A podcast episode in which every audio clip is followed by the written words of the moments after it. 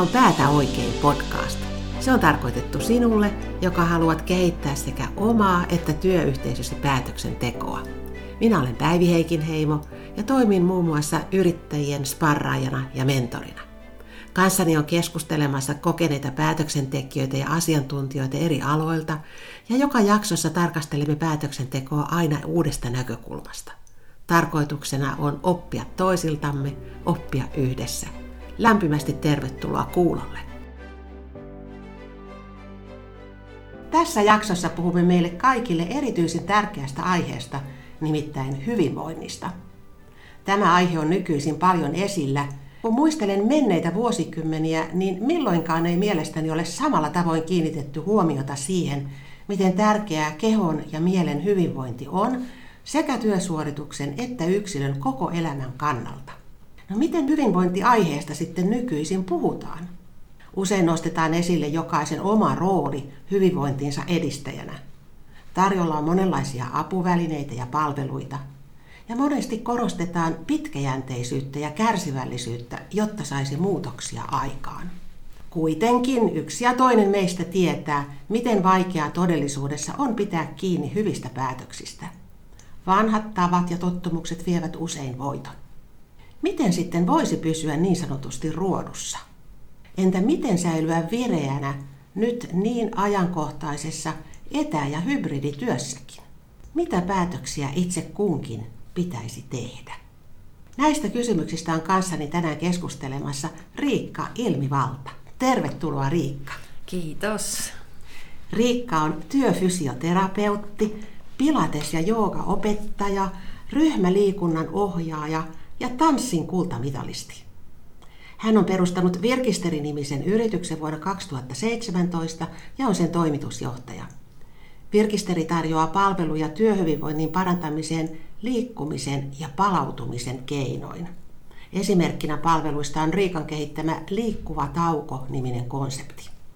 Virkisterissä on tällä hetkellä kaksi täysipäiväistä tekijää, mutta laajennettuun tiimiin eli kumppaniverkostoon kuuluu kymmeniä oman alansa huippuosaajia ryhmäliikunnan, valmennuksen, fysioterapian ja viihteen osa-alueilta.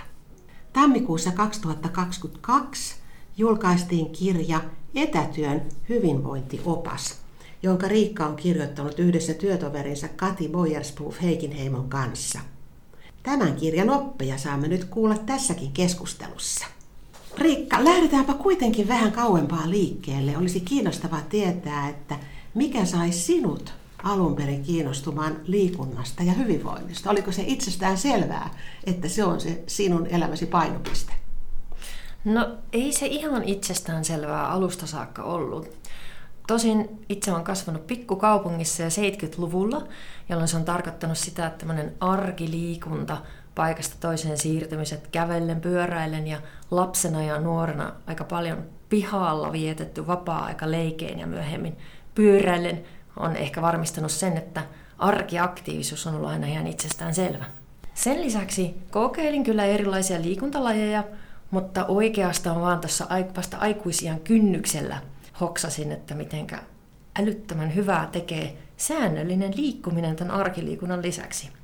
Eli se innostus ja kipinä syntyi ihan sen liikunnan tuomasta hyvästä olosta ja sen aiheuttamasta kokemuksesta elinvoimaisuuden lisäämisestä.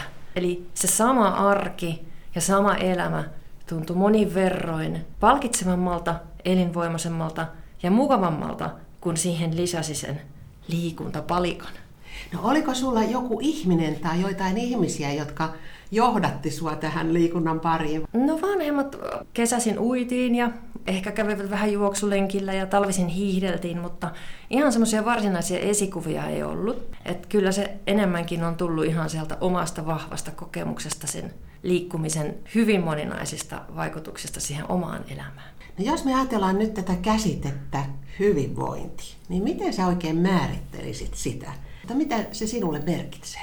No hyvinvointi on tasapainoa ehkä kehon ja aivojen hyvinvoinnin suhteen niin, että, että se mitä tekee on suhteellisen kohtuullista, ei ole liikaa aivokuormaa, eikä liian vähän liikuntaa, eikä toisaalta sitten myöskään niin kuin semmoisia elämän ääripäitä liian kanssa. Et Mehän ollaan hyvin taipuvaisia hurahtamaan aina johonkin, mikä sinänsä on kivaa ja hyvä, mutta se, että ne elämän eri osa-alueet ja hyvinvointiin vaikuttavat asiat, kuten ravinto, nukkuminen, työ sopivasti, liikettä sopivasti, nämä kaikki pysyisivät sellaisessa tasapainossa. Jokuhan voi ajatella, että hyvinvointi syntyy vaikkapa ennen kaikkea hyvästä ruuasta, tai toinen voi ajatella, että se syntyy levosta, tai joku voi ajatella, että hyvistä ihmissuhteista, mutta sun viesti on se, että siinä on ne kaikki asiat, ne kaikki tekijät mukana.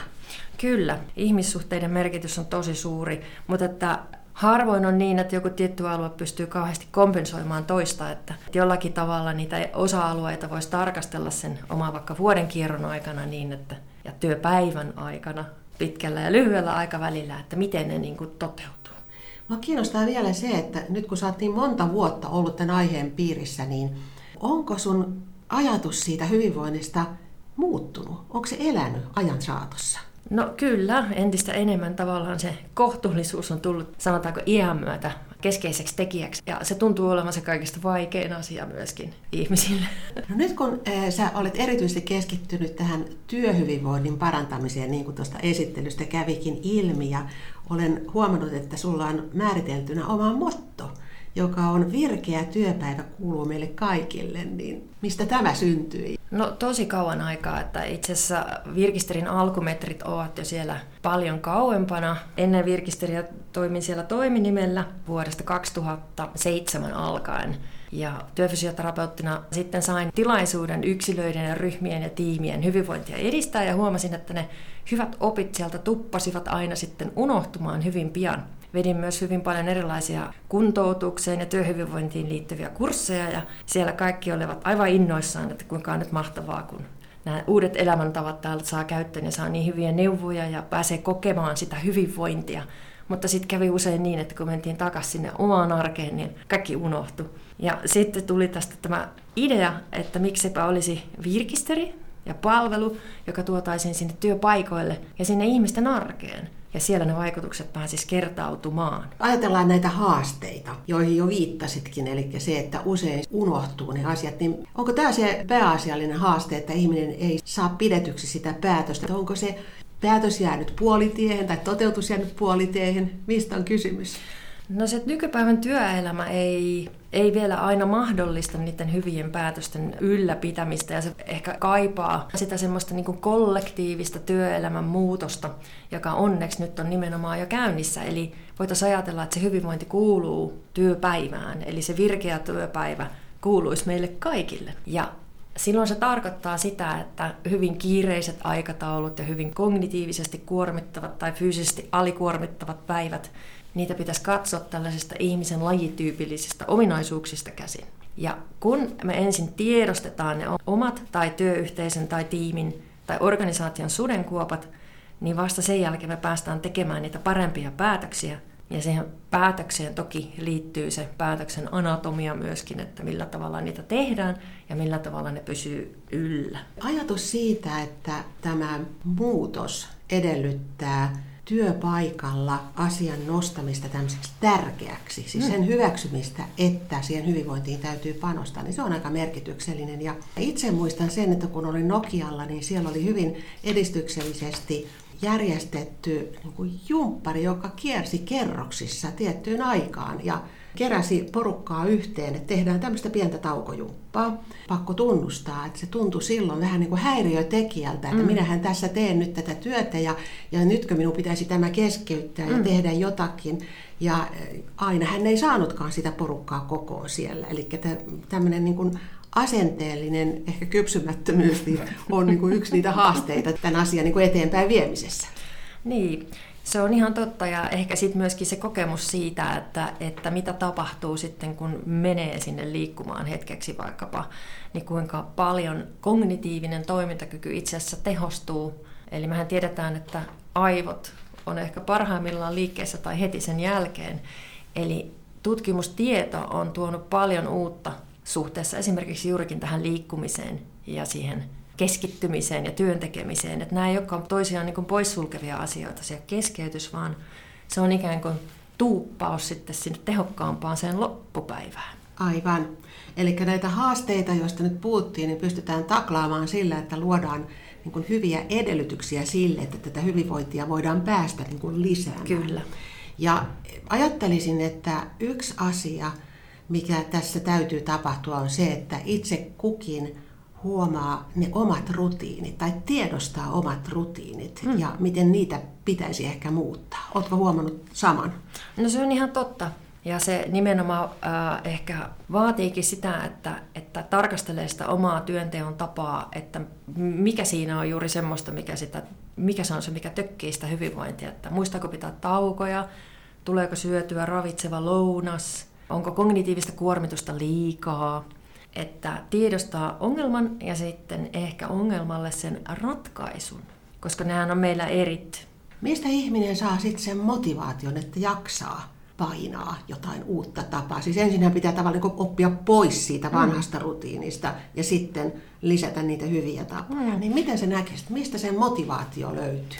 No se motivaatio tietenkin, niin se olisi hyvä, että se löytyisi sieltä, että se olisi sisäinen motivaatio, että, että sieltä löytyisi ehkä joku suurempi merkitys, että jaksan paremmin työpäivän jälkeen vaikkapa ystävien kanssa lähteä tekemään jotain, jaksan, jaksan paremmin työpäivän aikana keskittyä johonkin vaativaan tilanteeseen tai haluan säilyä terveenä.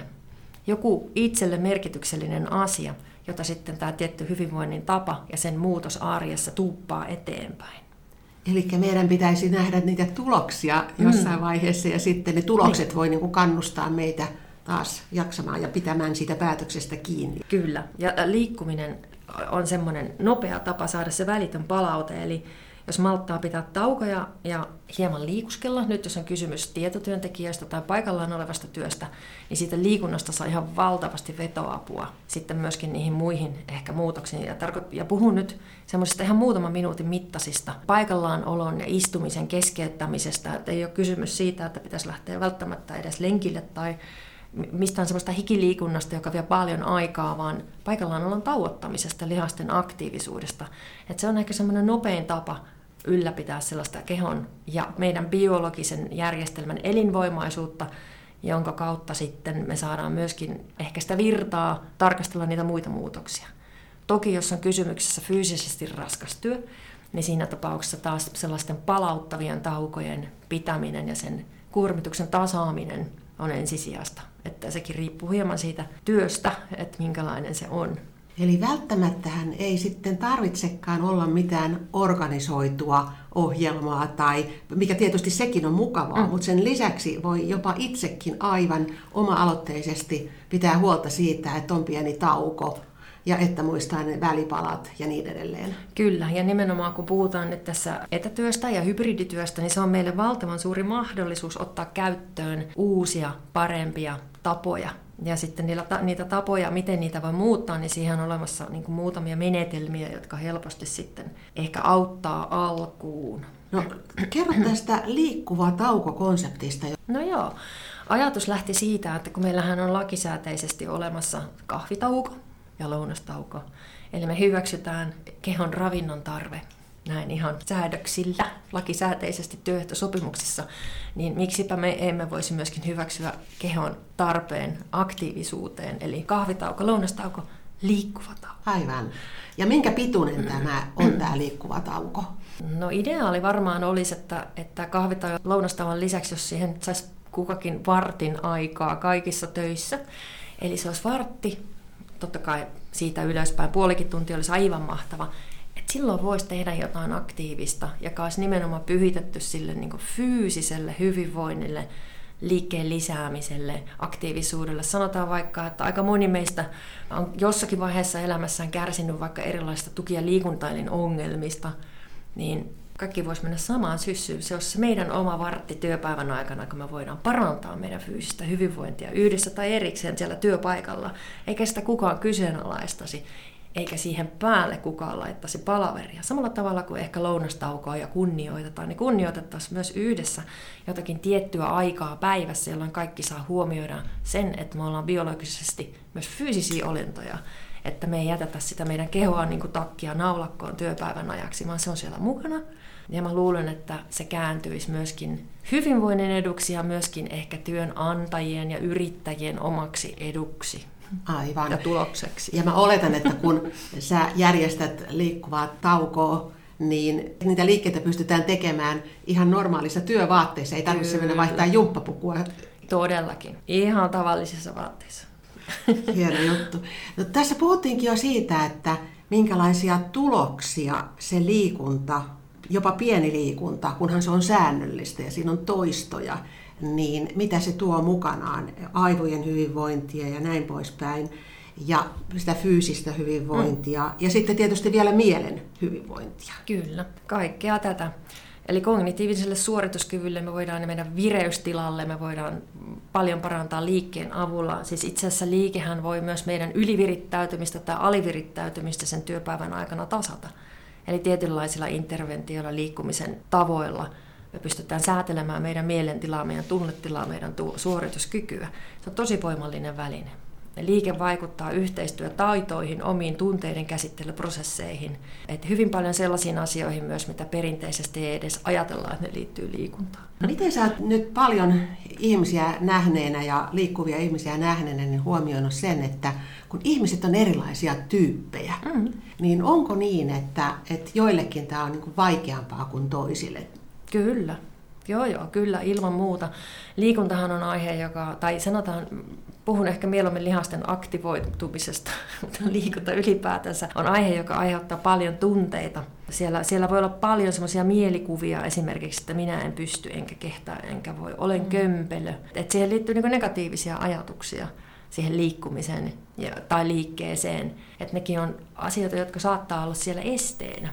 Ja niitä olisi ihan hyvä itse asiassa purkaa, koska asioita tekemällä asioihin pääsee käsiksi. Ja jos nyt liikkumisesta ja liikkuvasta tauosta puhutaan, niin siellä nostellaan käsiä ylös sivulle taakse, haetaan vähän lapaluihin liikettä, pakaroa liikettä.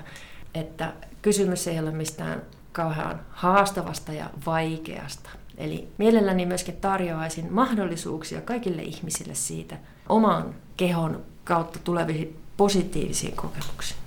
Tässä varmastikin myös niin kuin ryhmän henki ja toisten esimerkki vaikuttaa aika paljon. Kyllä. Siis takavuosina on ollut tilanteita, että jonkun on pitänyt mennä vessaan tekemään taukoliikuntaa, kun työpaikalla ei ole sitä katsottu hyvällä. Tästä onneksi nyt jo valovuosien päästä ollaan, että nykyään ymmärretään se, että hyvinvointi rakentuu myös työpäivän aikana. Sä mainitsit tuossa nyt liikunnallisia vinkkejä, niin miten tuossa syömispuolessa, niin sulla on varmaan jotakin kivoja vinkkejä senkin mm. osalta? No ennakointi. Ennakointi on ehkä se ensimmäinen asia, että jos sieltä palaveriputkesta sitten kotikonttorilla katsoo, että nyt on lounastauko ja ryntää jääkaapille eikä sitä yhtään valmistettu, niin silloinhan sieltä lähtee sitten kyytiin, mitä siellä sattuu olemaan. Eli ehkä edellisenä päivänä voisi miettiä jo, että mitäköhän siellä lounaalla söisi ja valmistella sitä jo valmiiksi. Ensimmäinen asia, mihin haluaisin kiinnittää huomiota, on se kasvisten, vihannesten, marjojen ja hedelmien määrä. Eli sitä heviosastoa varmaan kaikille vähän lisää. Että sillä jo saadaan monta asiaa korjattua, kun kasvisten osuutta ruokavaliossa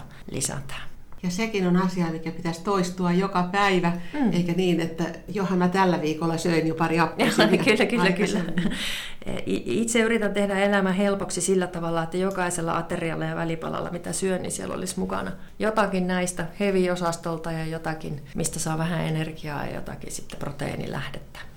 Tästä tuli monenlaisia ajatuksia siitä, miten hyvinvointia voi lisätä etä- ja hybridityössäkin ja ihan tavallisessa elämässä muutenkin. Ottaisitte tähän loppuun vielä sulta joitain ajatuksia siitä, että mitä haluaisit erityisesti nostaa esille asioina, joita kannattaisi pitää mielessä? Ottaa huotos ihan ensimmäisenä. Olisi ihan mahtava paahtaa koko päivä läpi innostavien ja vähemmän innostavien työtehtävien parissa, mutta se ei vaan taida onnistua, eli se meidän kognitiivinen kapasiteetti tulee jo pelkästään siihen vastaan. Eli kognitiivisen ergonomian tarkistuslistaa voisi joskus hyödyntää, eli katsoa, että onko ne omat työskentelyolosuhteet ja työmenetelmät sellaiset, mitkä tukee sitä aivokuormituksessa kanssa pärjäämistä.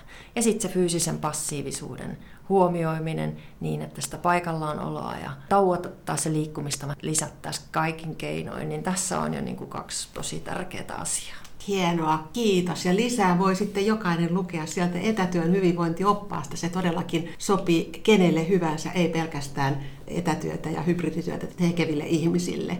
Kiitos oikein paljon, että olit mukana kertomassa näistä viisaista ajatuksista, Riikka. kiitos. kiitos. Kiitos kun kuuntelit Päätä oikein podcastia. Tämä jakso on ainakin tällä erää viimeinen podcastin jakso. Lämpimät kiitokset kaikille vierailleni, eli Kati Harkille, Monika Jaloselle, Hanno Nevallinnalle, Esko Hannulalle, Kai Konolalle, Jukka K. Nurmiselle, Harry Santamäelle, Marja-Liisa Wekströmille, Marja-Liisa Halkolle, Vesa Auviselle, Anne-Elina Akolalle ja Riikka Ilmivallalle. Keskustelut olivat erittäin antoisia. Kaikki podcast-jaksot ja niihin liittyvät sisältölinkit löydät paataoikein.fi-sivustolta. Vielä kerran lämmin kiitos myös kuulijoille ja oikein hyvää jatkoa kaikille. Hei!